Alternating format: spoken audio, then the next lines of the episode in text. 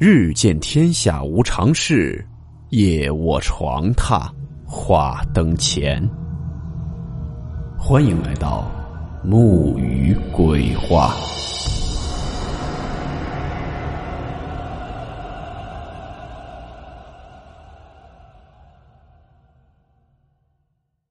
今天这个故事是由多人演播。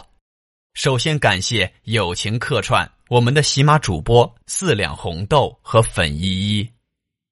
故事名称：无头。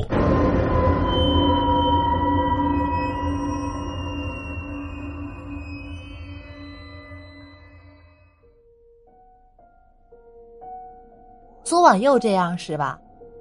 自从杜梅不上班后，张婷就和他争吵不断，一次比一次生气。起因都是杜梅趁张婷上夜班期间私自带男人回来。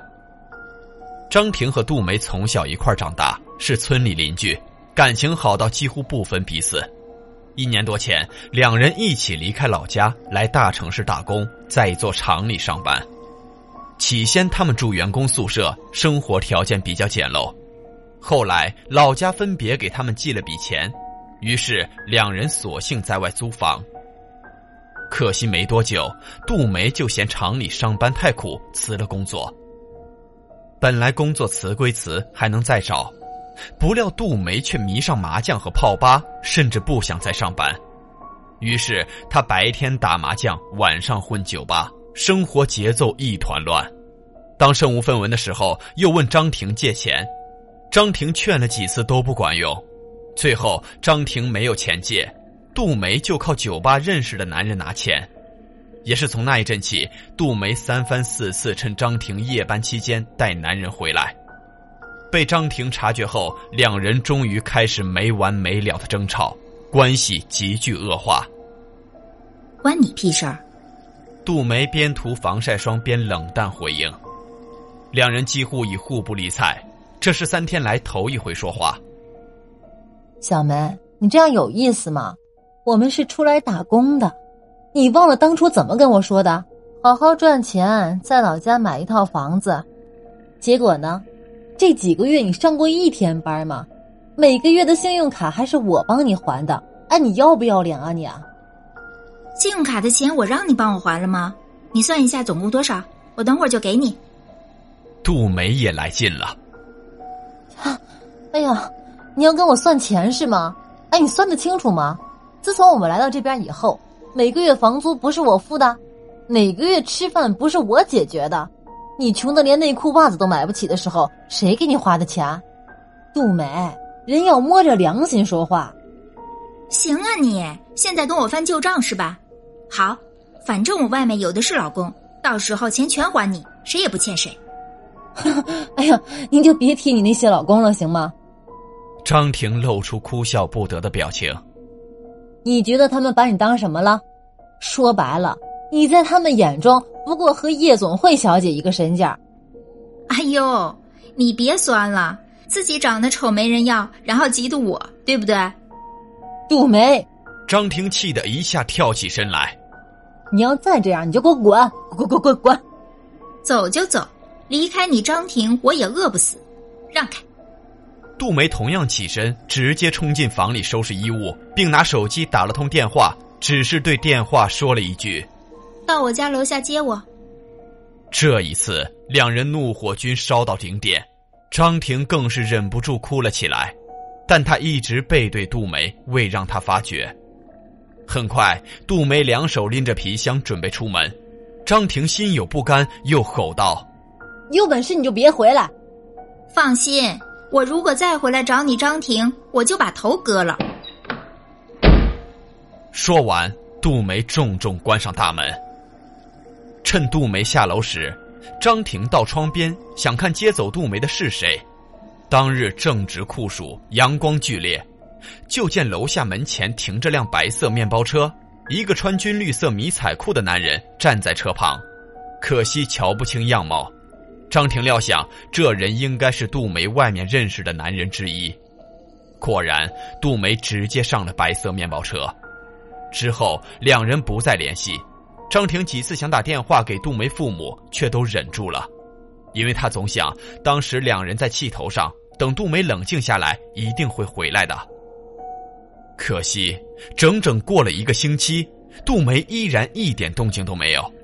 张婷心渐渐软了，他怕杜梅挨饿，怕杜梅受欺负，于是他主动拨打了杜梅的手机，但是电话里面却是响起了电话关机的提醒。从那天起，张婷经常做一个梦，梦里杜梅不是在水中，就是在一个高坡，然后借助微弱暗光。他看到杜梅离他越来越远，口中还轻声的喊：“婷婷，我想回来，好想回来。”张婷越来越担心。杜梅离开十天过去了，张婷仍每天心不在焉的上班，心里空荡荡的。一天，她下楼买夜宵回来，刚进电梯就感到有些奇怪。原来在她后脑上方。一股微微冷气直吹向她的脖子，电梯没装空调，她是知道的，而且这几天连续高温，这股冷气实在是莫名其妙。他抬头一望，发现电梯顶部没什么异常，一个灯罩一盏白灯，灯罩两侧分别有两个通风口，冷气应该从通风口里吹出来的。他想了一下，觉得好像和他没什么关系。也懒得跟物业反映，所以踏入家门后，他也差不多把这事儿给忘了。夜晚，他依然做着杜梅呼喊他的怪梦，且杜梅声音也变得越来越大。婷婷，我想回来，我好想回来。张婷一下觉得身体特别冷，冷得她直打哆嗦。她猛然惊醒，发现自己竟站在一个阴暗空旷的地方。身上还穿着内衣和平角短裤，这一突变令他猝不及防，彻底懵了。他确定现在没有做梦，而是切实发生的事。梦游，他压根想不到自己居然会梦游，感觉很荒唐。等慢慢冷静后，他开始环顾四周，借助远方路灯，他见附近摆有钢筋、水泥、黄沙等物。前面一栋三层高的平顶房子，显然是个建筑工地。他相信这工地离他租房很近，因为他回头一眼就看到了自己住的公寓，两地仅隔一条街。他没有代表，不过他隐约记得这个建筑工地每晚都差不多忙到十二点，也即是说，现在是十二点后了。一想到三更半夜自己独身一人跑来这边，他就不寒而栗。正当他准备离开时，忽然见到前面那栋房子门口朦朦胧胧的站着个人影。张婷惊愕的差些叫出声来，只因这人的身材和杜梅几乎完全一致。啊，小梅，是不是你啊？张婷颤抖的问。他慢悠悠向前，想看个清楚，谁知那人瞬间转入房子，快步奔上楼去。张婷没有犹豫，跟着追进房子。等踏上楼梯后，他才意识到房子内部和室外不一样，简直黑的吓人，而且既闷热又潮湿。不是为了找杜梅，他想象不出自己会那么大胆。即便如此，当他摸黑一步步迈向三楼时，心仍开始发颤，因为他再也听不到一丁点动静。他甚至怀疑刚才眼花看错了，又或者那人根本就不是杜梅。战战兢兢上三楼后，果然不见任何踪影。三楼面积很小，况且是个毛坯，所以除非那人从三楼跳下去，否则没道理平白无故消失。张婷真的慌了，甚至不敢再呼唤杜梅名字。他还感觉身后似乎有什么东西在窥视，因此他原地转了一圈，仔细查看了每处角落。他注意到，由于前几天下雨的缘故，三楼满是积水，尤其他身前一大滩，在月光映照下活像面镜子。另外，某个角落堆着一袋东西。他猜想可能是建筑工人放这儿的，可偏偏在他准备离开时，身后传来一阵轻微声响，似乎有人一步步向他逼近，脚踩积水产生了碰撞声。声音越来越近，张婷身体僵硬，有点不敢回头。他觉得，如果是人的话，应该已经站在自己背后了。随即，他下意识的瞄了眼身前那滩积水，通过水面反光，骤然看到一个没有头的人影，正笔直的站立在自己侧后方，纹丝不动。他吓得两腿发软，仿佛踩入了沼泽。片刻间，也不知哪来的勇气，张婷头也不回，飞速的冲下了三楼。他大口喘着粗气，好像喉咙被人掐住了一样。逃离工地途中，他全程惊恐万状，时不时看身后有没有黑影追来。等到家里，他极为庆幸大门未关，否则自己要被关在门外一夜了。接着，他迅速开亮所有灯，拼命喝水，结果呛得一口水吐在了地上。他绞尽脑汁也想不明白，刚才那无头人影到底是怎么回事儿，只感到大脑一片混乱。然而，他此刻最希望的便是太阳快快升起。接下来两天，张婷依然心有余悸，并且不管那晚杜梅在不在工地。他总隐约觉得，杜梅可能出事了。一切如张婷所料，果然第三天噩耗便传来了。这天一早，张婷就见小区里冒出很多警察，当时她没在意，直到下午，她家大门被重重的敲响。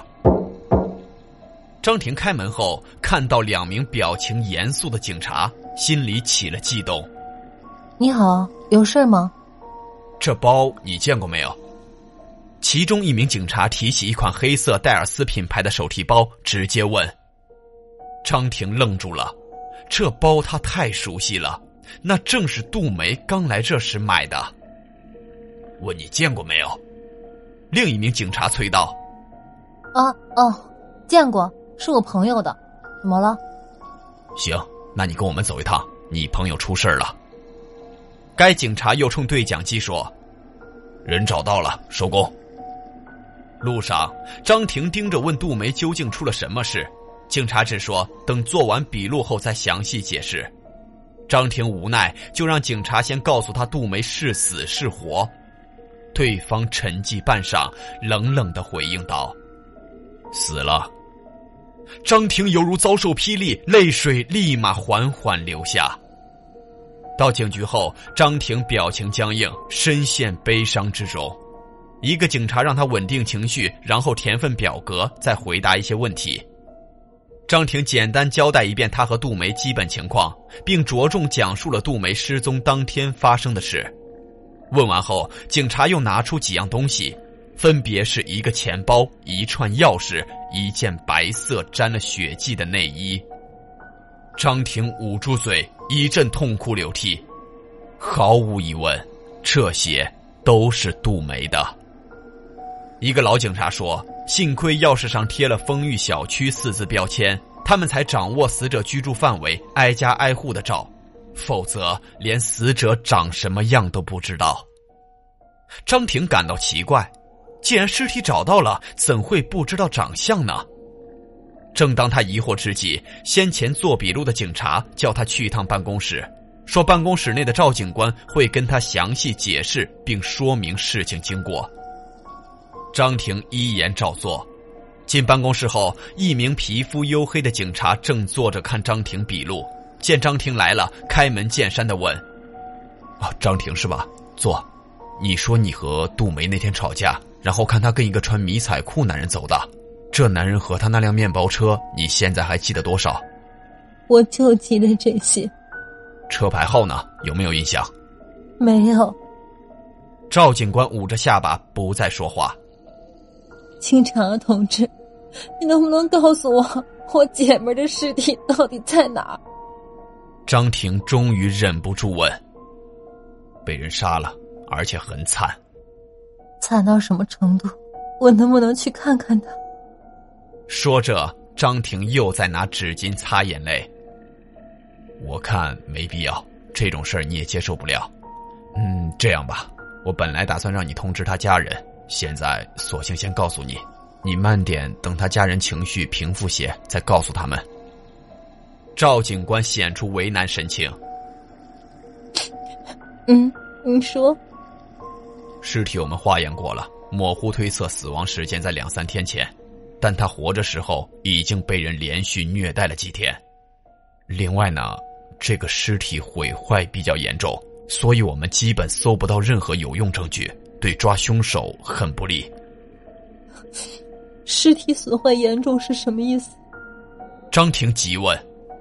意思是，赵警官顿了一下，有些难以启齿。这姑娘是被人切割了，切割你懂吗？就是碎尸，整个尸体大概被切成了几十块，还全都煮熟了。我们是前天早上在三个地方发现尸块的，一个是东桥车站口，一个是花园广场，还有一个是你们公寓附近那片工地上的房子三楼。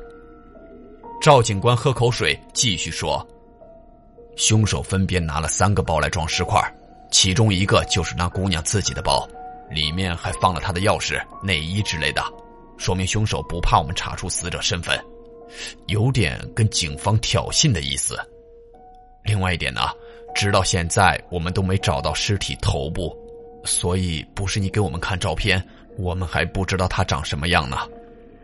说真的，小姑娘挺惨的，应该碰上了心理变态了。张婷越听越崩溃，甚至产生呕吐的冲动。恍惚间，他记起一件事，就是梦游那晚的神秘人影。此时，他确信正是杜梅。恰好也那晚，凶手将部分尸块放于工地房子三楼。当时角落有一袋东西，显然那便是尸块了。他隐隐觉得那晚杜梅一定想见他，故而才让他梦游去了工地。他的耳边仿佛再度回想起梦里杜梅的呼唤：“婷婷，我想回来，我好想回来。”离开警局前，赵警官最后告知张婷，这类案子一般很难侦破，尤其该凶手既残忍又冷静，处事干净利落，不留痕迹，所以让他和杜梅家人做好心理准备。回去途中，张婷满脑子都是杜梅被人虐待和碎尸的惨状，他极度痛恨自己那天跟杜梅吵架，逼得杜梅出走。步行一路。踏入公寓电梯后，上方的冷气绵绵吹向张婷颈部。这段时间，张婷每天都在电梯内感受到冷气，只是今天这股冷气特别强烈，令她全身一阵冰凉，也更增添了她此刻悲伤。他决定至少等自己心情逐渐平复，再把整件事情告诉杜梅家人。暂时，他根本不知怎么开口。且最关键的是，杜梅的头部至今下落不明。毕竟理论上而言，由于那些尸块全被烹煮，无法取证，所以警方判定死者为杜梅的依据，仅仅是因为装尸块的一个包属于杜梅，以及发现了杜梅的钥匙和内衣。若凶手利用杜梅物件，结果装的是别人尸体，同样也说得通。总之，张婷期盼着奇迹出现。次日，张婷请了假，在床上躺了一天，直至傍晚，窗外如枯叶般昏黄时，她才意识到自己很久没进食了。于是，她慢慢从床上爬起，准备下楼买些吃的。当她走向电梯时，忽见屏幕正显示“保养中”三个字，门锁死了，电梯暂时不能用，要走楼梯。张婷想，原来今天是电梯保养日。早知道和他们反映一下顶部冒冷气的问题了，不过此刻他毫无心思，所以这念头也就转瞬即逝。打包份饺子回到家后，天也渐渐暗了，闷热的空气，阴郁的心情，张婷依然一点胃口没有，只是坐着发呆。这时候，门外忽然起了一阵动静，好像有什么东西来到了他家门前。张婷一愣，随之站起身来。下一个瞬间，门外响起一个声音，张婷全身的血液仿佛都快凝固了。婷婷，婷婷，杜梅的声音，是杜梅的声音。张婷简直要疯了，她期盼的奇迹终于出现，杜梅没有死，被碎尸的是别人。可当他准备开门时，又一下觉得不大对劲。虽然门外确实是杜梅声音，听起来却有些古怪，似乎比以前更沙哑和低沉了。张婷犹豫了，他站到门前，颤颤巍巍的伸手打开了门上的小窗。透过小窗，他朝外望去，结果映入他眼帘的。是杜梅一张高度腐烂、肿大膨胀的脸庞，但见杜梅眼球突出，嘴唇扩张，整颗头颅明显被煮过。更惊奇的是，这颗头颅竟悬浮于半空中，眼睛望着张婷。两者脸对脸，仅隔一扇小窗，从杜梅鼻中还轻轻呼出一股气。这正是电梯内屡次吹向张婷的冷气。张婷万万想不到，原来杜梅头颅一直被藏在灯罩内。趁今天电梯保养，灯罩被取下清洗，才得以脱离。张婷再也支撑不住，昏迷倒地了。同时，杜梅悬浮的头颅慢慢张口。边吐出满嘴的蛆虫，边低声轻唤：“婷婷，我想回来，我好想回来。”